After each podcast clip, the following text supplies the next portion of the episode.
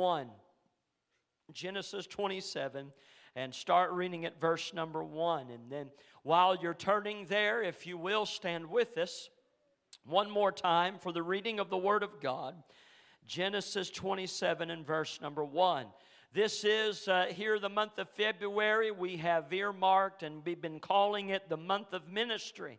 Wednesday night, Brother Benjamin Torbert preached a fantastic message uh, here to the church. And uh, tonight in our evening service, Brother Aaron uh, will be preaching. We're looking forward to uh, that service tonight. And, and uh, we uh, appreciate these men of God been sharing their hearts and that the Lord has been leading there as well. And uh, anyway, so we're looking forward to that, and we just appreciate the church rallying around and supporting these uh, ministers and bringing encouragement to them, but also uh, benefiting as well and uh, from these ministries. But uh, just want to remind you that's going to be taking place tonight at six o'clock. Genesis 27, verse number one. You're there with me. Won't you say Amen? The Bible here tells us, says, And it came to pass that when Isaac was old and his eyes were dim, so that he could not see, he called Esau, his eldest son, and said unto him, My son, and he said unto him, Behold, here am I. And he said, Behold, now I am old I know not the day of my death. Now, therefore, take, I pray thee, thy weapons, thy quiver and thy bow, and go out to the field and take me some venison, and make me savory meat, such as I love, and bring it to me, that I may eat, that my soul may bless thee before I die. I'm going to ask you to look at verse number 9, same chapter, verse number 9 and 10. Now, between verse 4 and when we get to verse number 9, we see that Rebekah and Jacob have been scheming. Jacob is positioning himself to steal that birthright.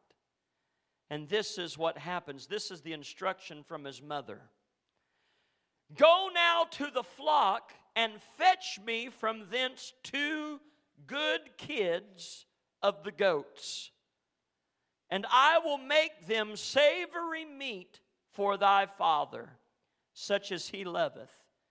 And thou shalt bring it to thy father that he may eat, and that he may bless thee before his death.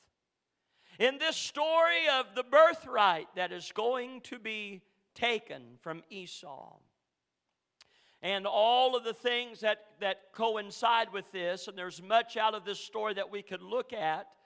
But I want to, if I can, I want to, with the Lord's help, focus herein on a couple of things in particular. And for the sake of a thought this morning, I simply want to preach on this thought, and that is don't go for the goat. Amen. Don't go for the goat. If you would help us to pray one more time this morning. Father, we thank you once again for this opportunity to be in your house. I thank you once again for the privilege that we have to come together to hear the Word of God. And I pray that you would challenge our hearts this morning. We pray your anointing upon our hearts and ears, Lord, as we hear and receive, my mind and lips. Lord, as we preach the Word of God this morning, let all things be done for your glory. Hide me, I pray, behind the cross as we look to you and your anointing today. And we do ask it in Jesus' name. Amen and amen. You can be seated this morning. As we take a look here in this, these familiar passages of Scripture, and there are many of you that are familiar with the story and the history of Jacob and Esau, we find here the setting we find here the uh, before we get to the rivalry, and really rivalry had happened from the time of birth. We come to find that as Esau had come out of the womb, we find that uh, the Bible says that Jacob had latched on to the heel of his brother. And uh, I can only imagine, as far as brothers are concerned, uh, and uh, the way that competition can be when there is siblings in a household, and uh, as to where the competition and the rivalry that apparently had ensued from day number one. We know the Word of God teaches us and tells us that Esau was a man of the field. He was out hunting and he could go and, and uh, he was an avid hunter. He, he could go out there and deer hunt and he could probably squirrel hunt and he probably knew how to fish well and all that kind of stuff. He was out there in them woods and, and uh, he, uh, he, I'm sure, learned early on how to build him a tree stand and uh, maybe how to camouflage or whatever the case might be. He was, he was uh, uh, hunting before hunting was cool. Amen. He was a man of the field, and we find that Jacob, the Bible says that Jacob, he was, he was good in, the, in growing and gardening and planting and, and uh, those different types of things. And, and uh, he, uh, we know that as, uh, as a result, and before I jump too far ahead, we find that uh, Esau comes in from the field. He's famished, and Jacob had a, a, a, a pot uh, of, uh, of bean soup, if you will, of lentils that was there. And uh, Esau thought he was at the point of death and, and uh, had, uh, was willing and ready to exchange the birthright in regards for, the, for some of that bean soup. And we come to find that Jacob was involved in these different types of things. And so growing up, different types of rivalry and different types of uh, competition. And we find as well that uh, Esau, it seems, uh, uh, he had the favor of Isaac. And we find that Jacob, he had the favor of Rebekah. And uh, in regards to this, we see as to where uh, the parents had their favorites. And, and in regards to the conversation that we're reading about, we see as uh, where, he, uh, uh, I'm sorry, Isaac is, uh, that gives us the condition of where he stands. the Bible says that he was now old. He was up in years. He was blind that he could not see. And uh, as a result of this, uh, he calls in Esau and he says, Here's what I would like for you to do. I don't know when I'm going to pass, but what I do know is I feel that it is going to be soon enough. and so, if you will, he is requesting a last meal. He's wanting to delight in one last uh, uh, uh, uh, feast, if you will, here of this venison that he loved. And uh, so he asked Esau to go and to take his weapons, uh, to go out there with his bow and his arrow. And, and he said, I want you to go kill a deer for me. And he said, I want you to prepare it. He, he said, I love the way you cook it and put it together. Amen.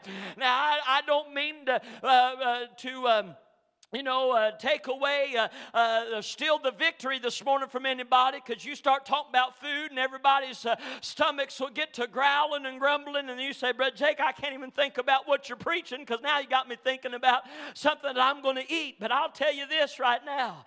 Hey, man, I've got, uh, uh, I've got Uncle Kevin and Aunt Shag here and, and different ones. And I'll tell you one thing about it. One thing that we have always known how to do is fry up a mess of deer meat. Amen. And if you've ever fried up a mess of deer meat, and if you're around our family, there's going to be some fried taters with it, and there's going to be some gravy with it, and there's going to be some biscuits with it, and we'll even fry up some eggs. And, and uh, just, I mean, Brother Eli, we just make a, a thing of it, and I mean, we will, we will polish off a, a, a, a, a pile of deer meat in a hurry. Amen.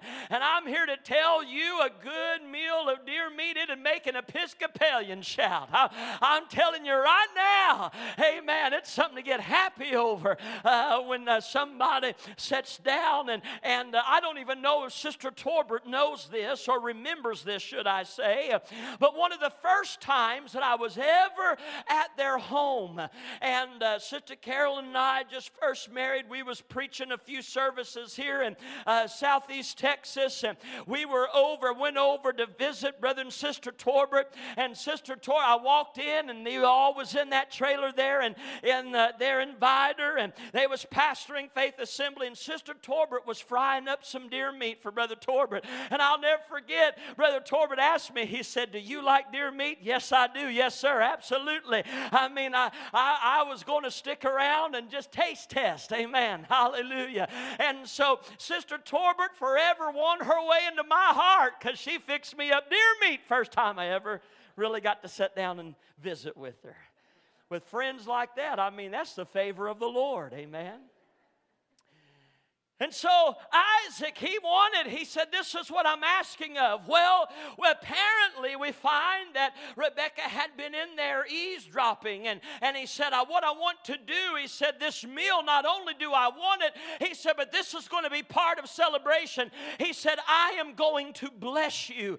And as was customary, when you go back and look, we find in the Word of God that fathers upon their deathbeds, uh, they would place their hands upon their children and they would bless them. And we find that with that blessing, it connected them with eternal purpose, it connected them with the plan of God. And we find here that Mama didn't want Esau to have the blessing, she wanted to be sure her favorite, Jacob, could get the blessing. And so once she hears of the news and Esau gets his weapons and heads out to the field, we find that she finds Jacob and she said, This this is what I need you to listen carefully. This is what we're going to do. She said, I want you to go and get two good kids. Two good, and, and some of you uh, younger ones in here, your eyes getting big. They, these aren't children. That's, that's just what they called the goats, kid goats, amen. And uh, Ashlyn's kind of looking at me like, what do you mean, the kids? Go get the kids. But uh, get, the, get those kid goats. Said, I want you to get a couple of them, get the best you can. And she said, what we're going to do, we will slaughter them. And she said, I will make savory meat for your father, for him to enjoy. Now, I stopped in reading there, and I'm going to cover a few other things here in just a little bit but they were getting ready to deceive. They were getting ready to manipulate the situation. And if you will, here this morning, bear with me because I'm going somewhere with this. I want you to understand. Here we find they were going to take advantage of a man who was in the later days of his life. They were going to take advantage of one who was past in his years. He could not see, he was dependent upon what he heard, we find when Esau walked in the room uh, that he said, My son. Uh, and what this was, he was asking, it was a question, Is this my son? And Esau said, Here am I. This is me, Dad. Uh, this is me, Father. I want you to understand there are some things that we're looking here out of the Word of God that I think that we as a church, that it's imperative that we look at and that we learn from. I want you to understand there is a prevailing problem in our world today not just in our world, but it is uh, significant uh, and it is also predominant uh, in our churches. And that prevailing problem is that of deception. That prevailing problem is that of those that are misguided and misled. That is the prevailing problem of those who do not know the truth, amen, of God's word, or having known the truth of the promise and the power of a spirit, I want you to understand this morning uh, is that we come to know the enemy is known as that great deceiver. And we come to find that within the church, uh, I, I want you to understand, we know, uh, we can testify, we've seen it. Some of you, li- we've all lived it to a certain degree when we were deceived by the things of sin, deceived by things and thoughts and lifestyle and choices, and thinking that maybe it was well, it was okay and thinking that won't hurt us and thinking that we'd get by. How many times have I seen folks who were deceived in thinking, Brother Michael, as I was talking with a gentleman not too long ago, he said, I know that you all would say that in God's Word there's black and white issues. He said, but I'll tell you, he said, me and God have an agreement.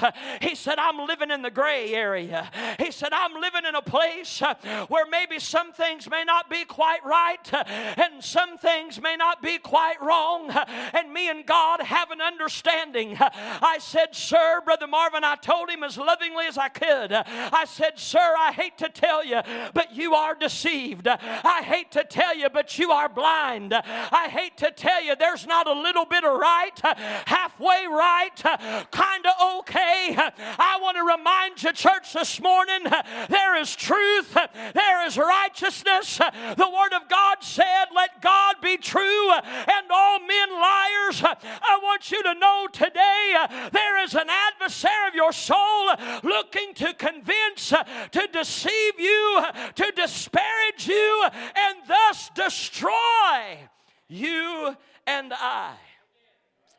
As a result of being misled, as a result of dim eyes and old age.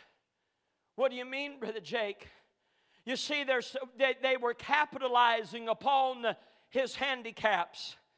They were, they were moving in upon situations where he was left, some would argue, defenseless.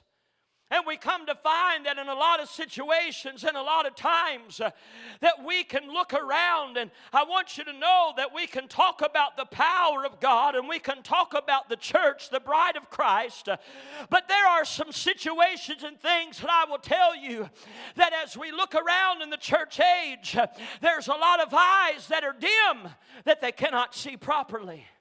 There are some that are grown old.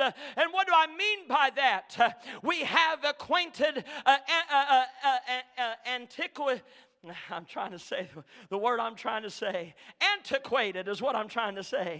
Antiquated ideas. There are, what do I mean by that? There are some things and some forms and some fashions of worship in church that, Brother Chris, because there were some that always did certain things a certain way, that we think that God fits in a particular box, and we put it in the box because it's been a box at 67 years old and it's been a box that's been like this and done like that, and it's been putting people in a box that God can only save people who look like this or be like this or do like this, or we can only worship as we are in the box that we've built and we've contrived. We got folks that are old in thinking, old in their sight. There is no vision. The Bible says that where there is no vision, the people will perish. What are you trying to say, Brother Jake? Are you trying to knock the old school? Are you trying to knock the old paths? Absolutely not. Because it's in the old paths that have led to life and righteousness. The Word of God said, Forsake not the old paths. But I'll tell you this, and I'll remind you again, Victory Temple, is that the standard cookie cutter family will no longer walk through the doors of this church. There are people that are broken, people that are bruised, married, divorced three and four times, kids all over the place, bondages and addictions. And there are some people and some places can't get past their own self righteousness to recognize and there is a God that wants to move, wants to save, wants to deliver, wants to bring somebody into the kingdom of God. Oh, talking about dedicating a child. I'll tell you, friends, there are things our children, and when I say children, I'm saying little children up to our teenagers, there are things they are seeing, hearing, and facing that you and I had no idea about when we were kids. I'm just going to tell you right now we live in a culture that's hypersexualized. We live in a culture as to where in the information age, I'll be honest with you, there's too much information that some of our kids have. Hear me. It's easy, it's accessible, it's everywhere. And, and uh, this is not a message against smartphones or an iPad, but I'll tell you what, because your children aren't even safe in schools. I just talked to a family that said they found out by way of other people that there was literature being passed out to fifth and sixth graders in their public school with questions like Do you, do you identify as a girl if you're a boy. And to the boy, to the girls, they were giving them literature. Do you identify as a, as a boy? Uh, do you identify as being a homosexual? Do you identify as being. And the school did not have to tell the parents that they were passing out such God forsaken demonic literature to the kids. The parents were in upheaval to find out that it was coming from supposed trusted sources, uh, that they were giving it to kids uh, out of the radar, out of the earshot, out of the eyesight of parents. Uh, I'm going to tell you right now, uh, it doesn't matter where you are, uh, it doesn't matter what's going on. There's deception and manipulation and sin that permeates the atmosphere. And if there's ever been a time that the church would be diligent to stand up again and say, God, give us eyes to see you, give us ears to hear your voice, and let us not be deceived. Now is that day. Now is that time.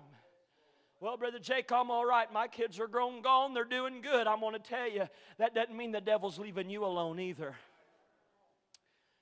It seems like every other week, every other month, we're hearing of another church, another pastor, another ministry, another platform that is deceived and wrecked by sin because somebody was not aware of what was going on, got caught up in the deception, manipulation, and thinking I will be okay, in thinking it won't happen to me. It won't happen to my family. It would never happen to my church. I'm going to tell you, Victory Temple, we better wake up. We'd better wake up. The enemy is playing for eternity. We don't have time to sit on sidelines. We don't have time to wink and nod. We don't have time to overlook. We don't have time to say, well, I'm past my prime. Well, I, you know, I just don't do this very well or anything else anymore. They were looking to deceive and to take advantage of an ailing man. And I will tell you right now, the enemy is having a field day in ailing churches. Churches where the power of God is no more at work in operation. Churches where there's no longer prayer meeting. Churches where there's no longer preaching. Churches where there are no longer altar services. Churches where they no longer sing about the cross, the blood, or the coming again of the Lord Jesus Christ.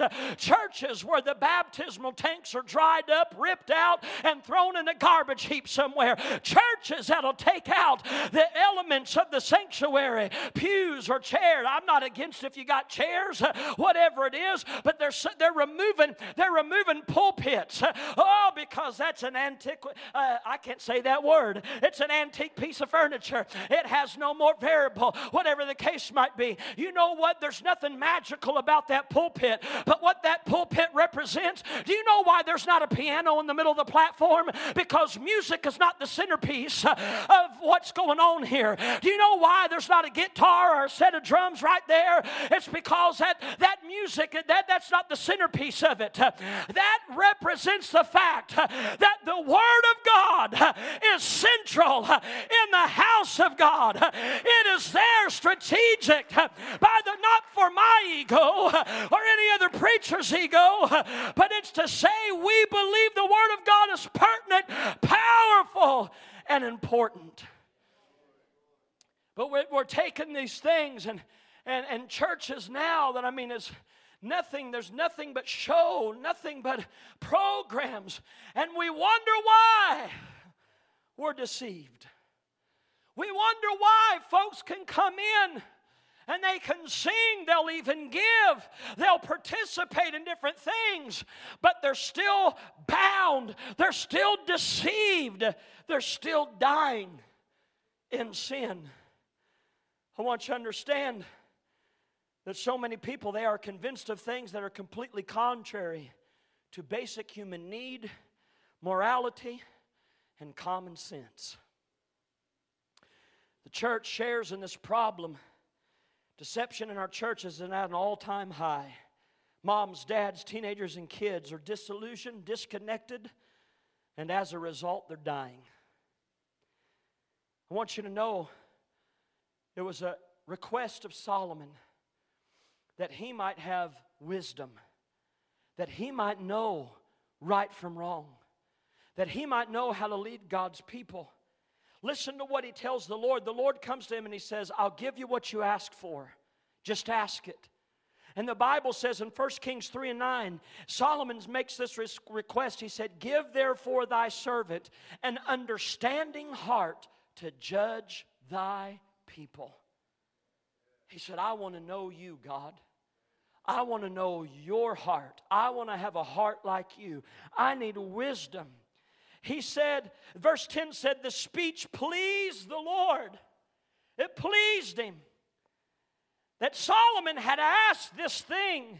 And God said unto him, Because you have asked this thing, and you have not asked for long life, neither did you ask for riches, or have you asked for the life of enemies. He didn't want vengeance, but you asked for understanding to discern judgment. He said, Behold, I've done according to your words and I have given thee a wise and an understanding heart. Do you know what happened? When he wanted discernment and wisdom, God gave him more wealth than he knew what to do with. Did you know that it was during Solomon's reign where there was no war for the people of Israel? He gave him peace we find that other kings and other leaders would come from around the world and to ask Solomon to learn of him, to know about the things that God had put in his heart because he wanted discernment. We are so preoccupied today we're praying, we get, we get our prayers backwards. The Lord said, He said, because you didn't ask for long life, you didn't ask for riches, you didn't ask for revenge on enemies. He said, You didn't ask for any of that. He said, But because you asked for discernment and an understanding heart, it said it pleased God. And God opened the windows of heaven and He gave him everything else. I want to tell you, church, we have it backwards when we are pursuing other things first. When we're trying, let me, let me just say this you may not agree with every decision that I make as a pastor, you may not agree with everything that I've ever done. And I know that I'm human, you're human. We, will just have to, on some things, we'll agree to disagree. On some things, I can assure you I'm trying to do the best that I can. I'm trying to follow the mind of the Lord. I promise you that I'm always trying to do that. If I fall flat, if I mess up, it's going to be because I've been trying hard to follow after God's will. But I will say this some might ask and say, Well, Pastor, what's your plan to pack out these pews? What's your plan to grow the budget? What's your plan to give more, do more, build more? What's your plan for all this? We have taken ministry and we have tried to deconstruct it and build it into a multi million dollar enterprise. God didn't call us to be Walmart, God didn't call us to be Costco or anything else. This ain't your favorite buffet or your this is the house of God. And if there's anything we're going to do, if there's anything this pastor's going to worry about first, God give us your mind, give us your heart, give us your spirit. Because if we can get that right, if we can get that right, everything else will be taken care of. Come on here. If we can get that right, I can guarantee you the bills will be paid. We can give to missions. We can do outreach. If we can get that right, God will trickle people in this place and their lives can be changed for eternity. If we can get it right, if we can get back to saying, Lord, before we can say we got the best choir, before we can say we got the nicest foyer, before we can say we've got this building or that building, it is all for nothing. If we aren't saying, God, what we need first first is your power. What we need first is your word. What we need with you is a right relationship with God. Come on here. If we can make that priority as a body, everything else will fall into place. I'm not going to tell you that that means we'll have multi million dollar budgets. I'm not going to tell you that that means that we're going to have buildings all over this property. I'm not, I'm not saying all of those things are going to happen. But what I will say is this, Brother Chris, is that God will take care of His church and God will take care of His people. They're not going to teach you that in a Bible school. You're not going to learn that going to the next convention of your favorite evangelist. This is just down home, right here, Victory Temple, preaching for this body. We must desire discernment once again. It's a gift of the Spirit. Did you know that?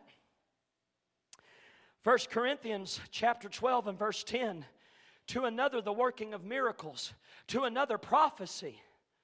Now those first two they sound cool, don't they? They sound they sound pretty neat. You ever notice we got all kinds of folks now? They got everything in front of their name. Apostle, bishop, prophet, evangelist, motivational speaker. They tell you all that stuff. One fellow said it's a shame, he said it's a shame the word servant isn't in there anywhere.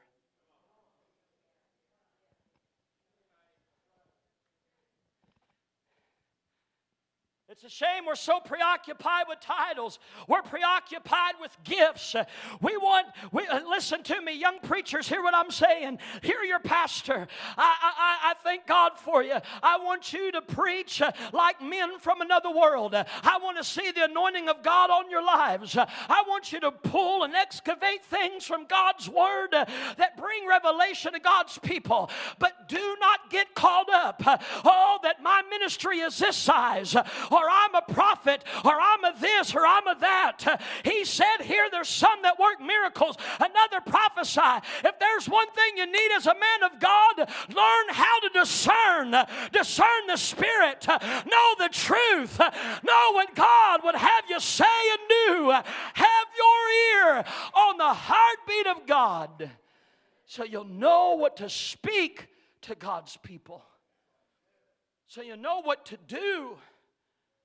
I'm going to tell you right now, church, that's not big and fancy and that's not real enticing for everybody. But can I tell you that if you're seeking out the gifts of the Spirit, seek the spirit of discernment. Because it's not just, don't just look at me and say, that's what we pay you for, Pastor. We need you to discern. I'm going to tell you something. I could drop dead tomorrow. I could I could no longer be in your life, and you ain't going to call me up and say, I, I, need, I, need your, I need your guidance right now. I need, what do I do right now? I'll tell you what you need to do. You need to pray. Get in God's Word. Get a hold of God. We are so dependent upon somebody else. Tell me what to do. And when you open yourself to everybody else telling you what to do, you will be deceived. You'll be manipulated. Someone will take advantage of you. Somebody will work out situations in your life to benefit them. Hear me. Hear what I'm saying. We find in Ezekiel 44 and 23, this is the, was the command for God's people. They shall teach my people the difference between the holy and the profane, and cause them to discern between the clean and the unclean. Be careful. Be careful. Because there are things, there's avenues, there's things that we are attaching to our lives that are part of us. Be careful what we're calling clean and unclean. Be careful what we're deeming okay and not okay. Be careful. Be sure that you know that you know what God has spoken and said to you. Be sure you measure it by the Word of God. Measure it by the Word of God. He said, Teach my people to do this. Isaac, I'm trying to hurry. Isaac's in a vulnerable position. Like as I said, he's aged, he is weak, he is in a point of dying. Here's a couple of things that I want to point out. Some things that uh, lessons you can learn from Isaac. We don't go for the goat. We don't go for the goat.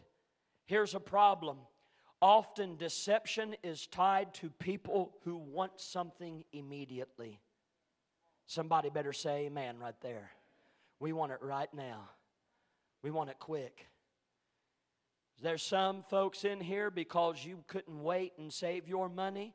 You're staring down thousands of dollars of credit card debt, and Visa's making 26% on your money.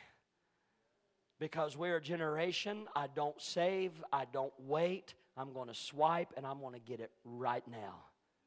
Now, you can get all bristly and look at me, and he's meddling now. I'm just telling you the truth. And you're uptight and you're frustrated and you're working 80 hours a week to try to pay off stuff that you bought three years ago.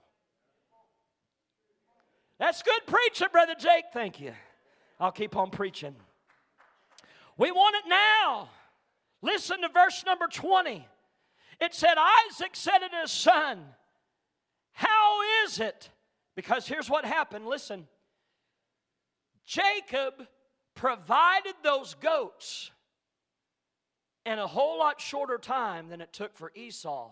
He was still out hunting. Look at verse number 20 here. I, uh, uh, Jacob has come in the room. He's changed his voice. They put skin and animal fur on his arms so that when Isaac would reach out to touch him, that he would feel that he would be convinced it was the hairiness of Esau. Listen to what he says though. Verse 20, he said unto his son, How is it thou hast found it so quickly? My son, and he said, Because the Lord thy God brought it to me. You'd better be careful when there's some. What did our grandmamas and mamas teach us? If it's too good to be true, it ain't true. Come on here. Somebody comes and listen, this ain't somebody selling you a timeshare at a kiosk. I'm not talking about Slick Willie on the car lot. I'm talking about even in the church. There are things we want it quickly. We want it right now. I, I, and I'm not picking on these young preachers, but I'm going to tell you there's, there's some young men, they get so called up that they want to be up there preaching that they want to skip the steps. They want to skip the processes. They want to skip the prayer closet. They want to skip, listen, they think I can go down, buy a suit, comb my hair, get some cologne, get me a new Bible, and I'll dig dig around on TikTok or Instagram for a neat biblical thought. Uh, that's, you know, I'm joking there. And and I boy, I can preach something, get everybody shouting, get everybody excited, and I'll be known as the best preacher in the land. Oh, you don't want it quickly. You want to go through the process. You want to go through the crushing. You want to get in the garden.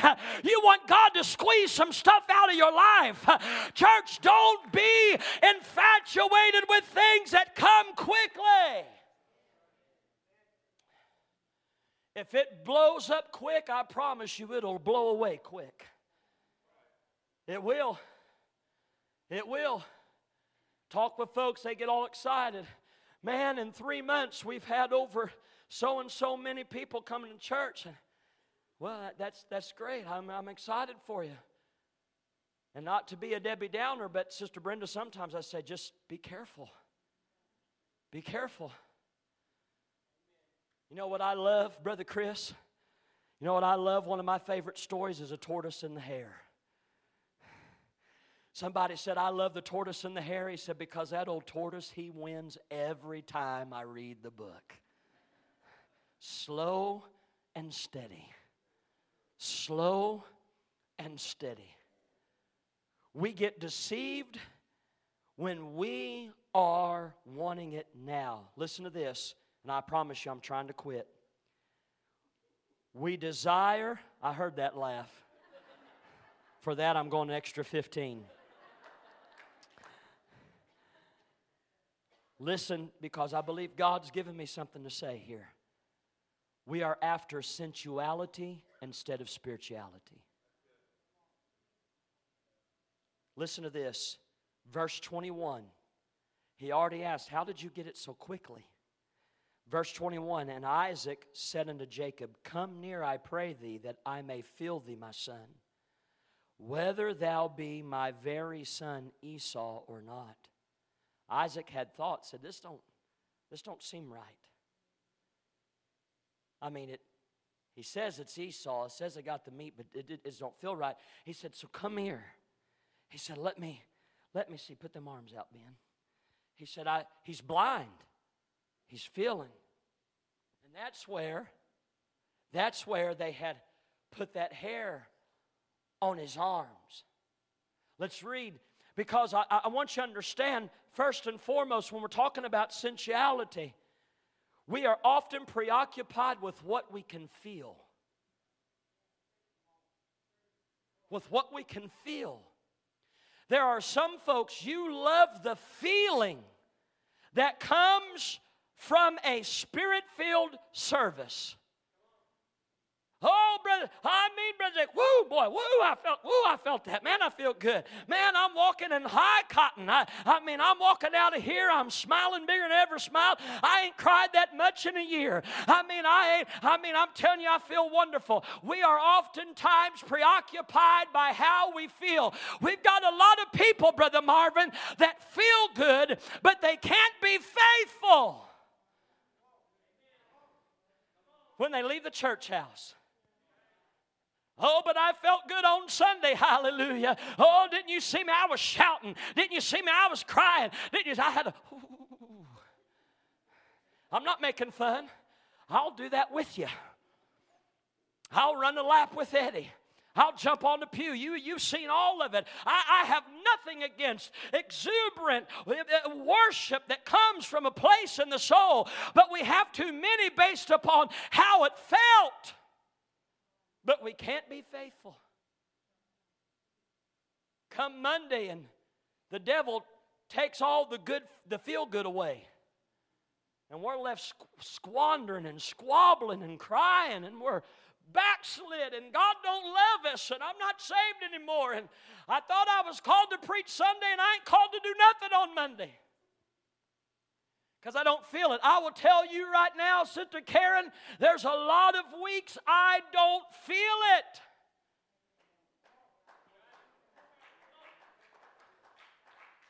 Brother Gerard, there's some Sundays I don't feel it.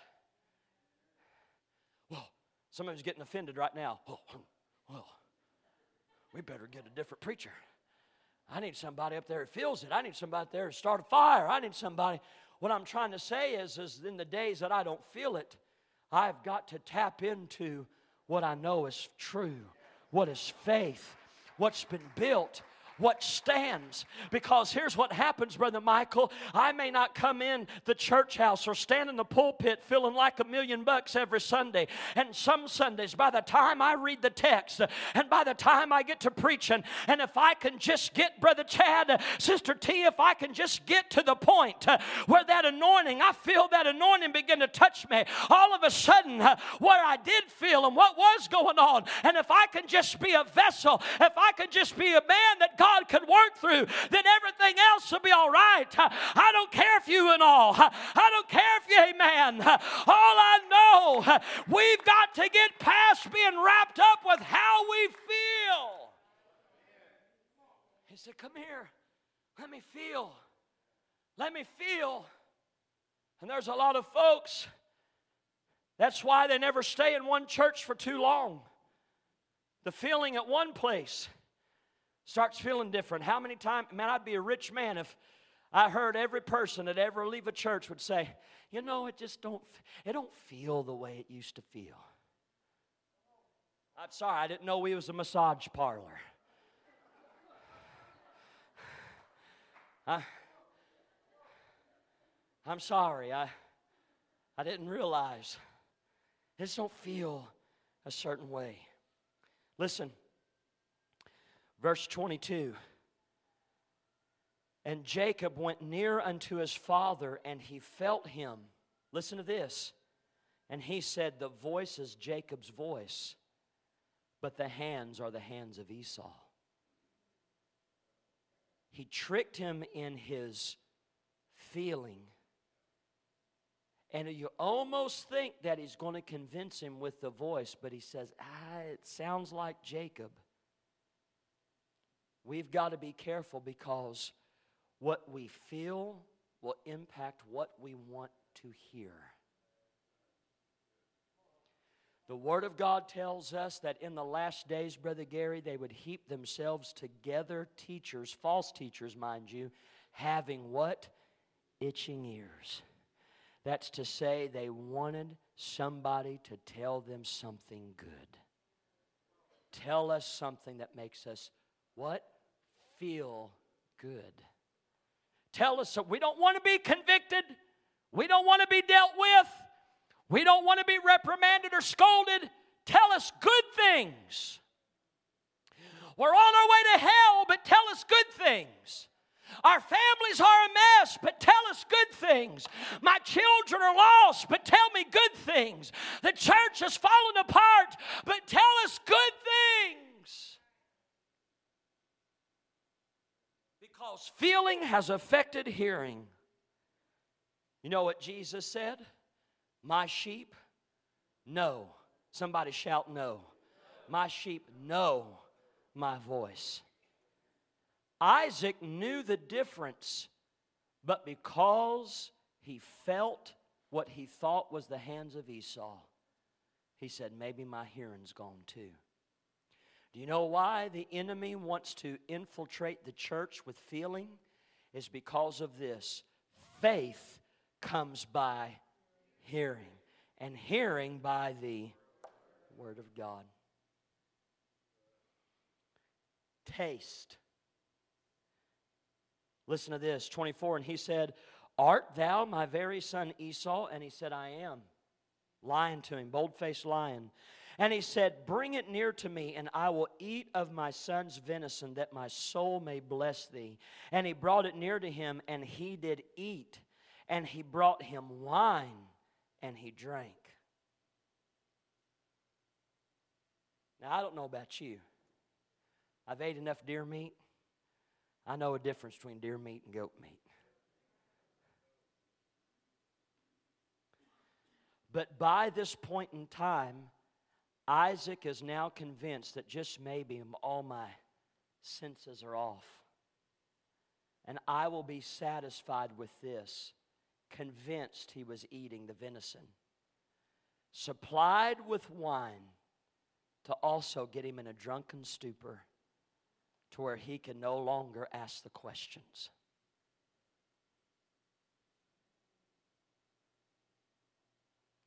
We are in a place, it amazes me what some people will tell me that they have heard things that are being preached in actual, so called actual churches things that are being said. They may not have a pulpit, but it's from the podium or whatever the case might be, but things that are supposedly being said in a sacred place of worship. And it's sending people to an eternity without God. But we, as the people, no longer have discernment. We want to feel good, we want to hear good things, and therefore we will gorge on trash. Last night, Sister Carolyn, she's running fever, sore throat, coughing, snotting. I mean, I love her, but stay in that chair over there. I'm on, I've been doing this. I'm praying for you, honey. I'm praying. Jesus. I did kiss her on the forehead this morning on my way out for church. She's sick. So, you know what happens when dad's in charge of supper? Pizza, here we come. So I called, got pizza, and you don't just get pizza, had to get some breadsticks too, right? So there's pizza and breadsticks. And Sister Brenda, I ate pizza and breadsticks at 8 something last night. And I woke up miserable this morning. I feel like the Michelin man right now because pizza and bread is still it's hanging around. That's how you expand the ministry, right? And I just and you know what I said to myself, brother Chris? you know, I said, you eat junk like that and you feel, you just feel bad. Versus if I would have just ate some real food at the house. But what was it? It was quick, it was easy,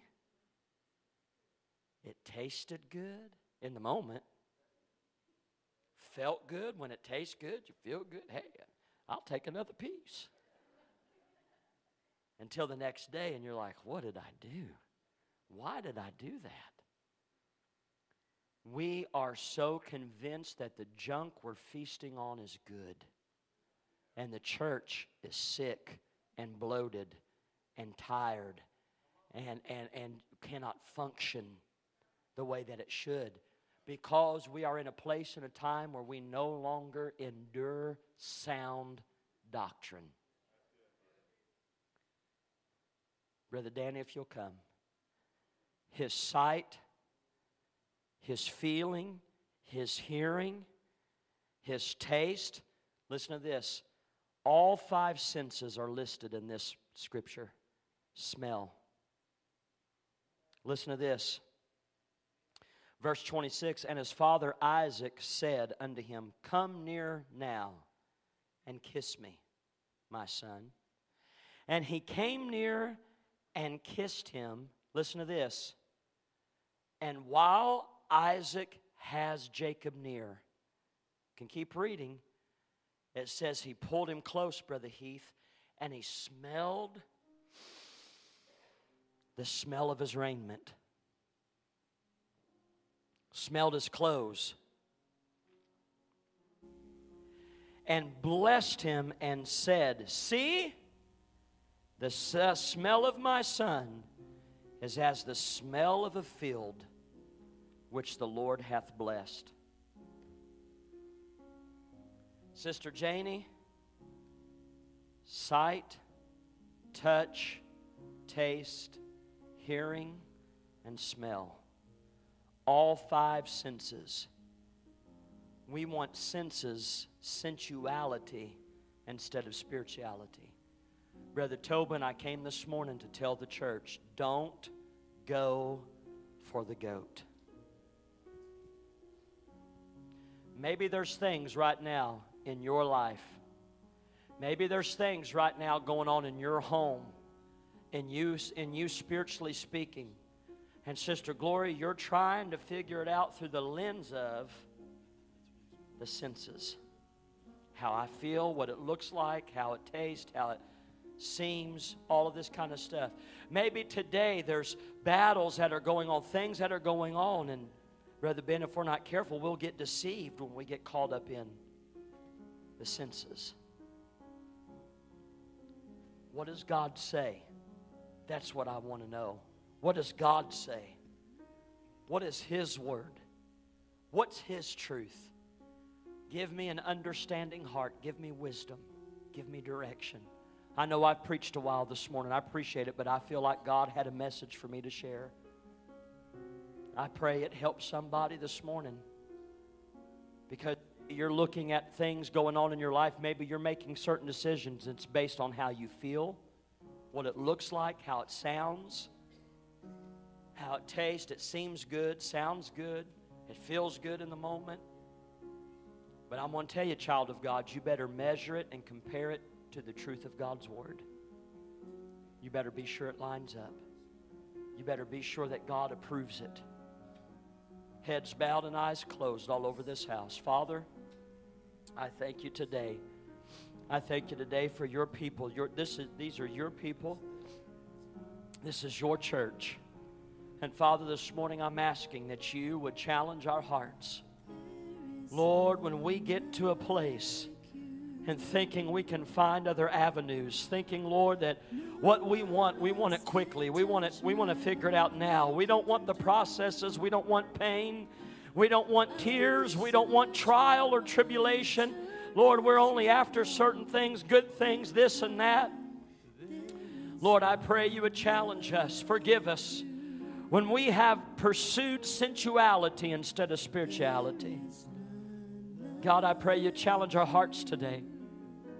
Maybe those that are have been deceived by what they feel, what they think, how something is appearing right now. Lord, if we're not patiently waiting, if we're not praying, if we're not mindful of these things, I pray, God, challenge our hearts today. This morning, church, for each and every one that's in here under the sound of my voice, if you'd say, Pastor, I want discernment, I want wisdom, I want to know God's voice, I want to know His touch, I want to know exactly what He's saying because I can't afford to be deceived. My family can't afford to be deceived. We can't afford to be caught up in the things of life that seem like good or looks good, but God help us to where we know. If that's us this morning, church, can we come find ourselves a place in this altar? Can we come this morning and spend some time in the presence of the Lord? Would you this morning, would you allow God to challenge your heart? Would you allow Him to speak truth?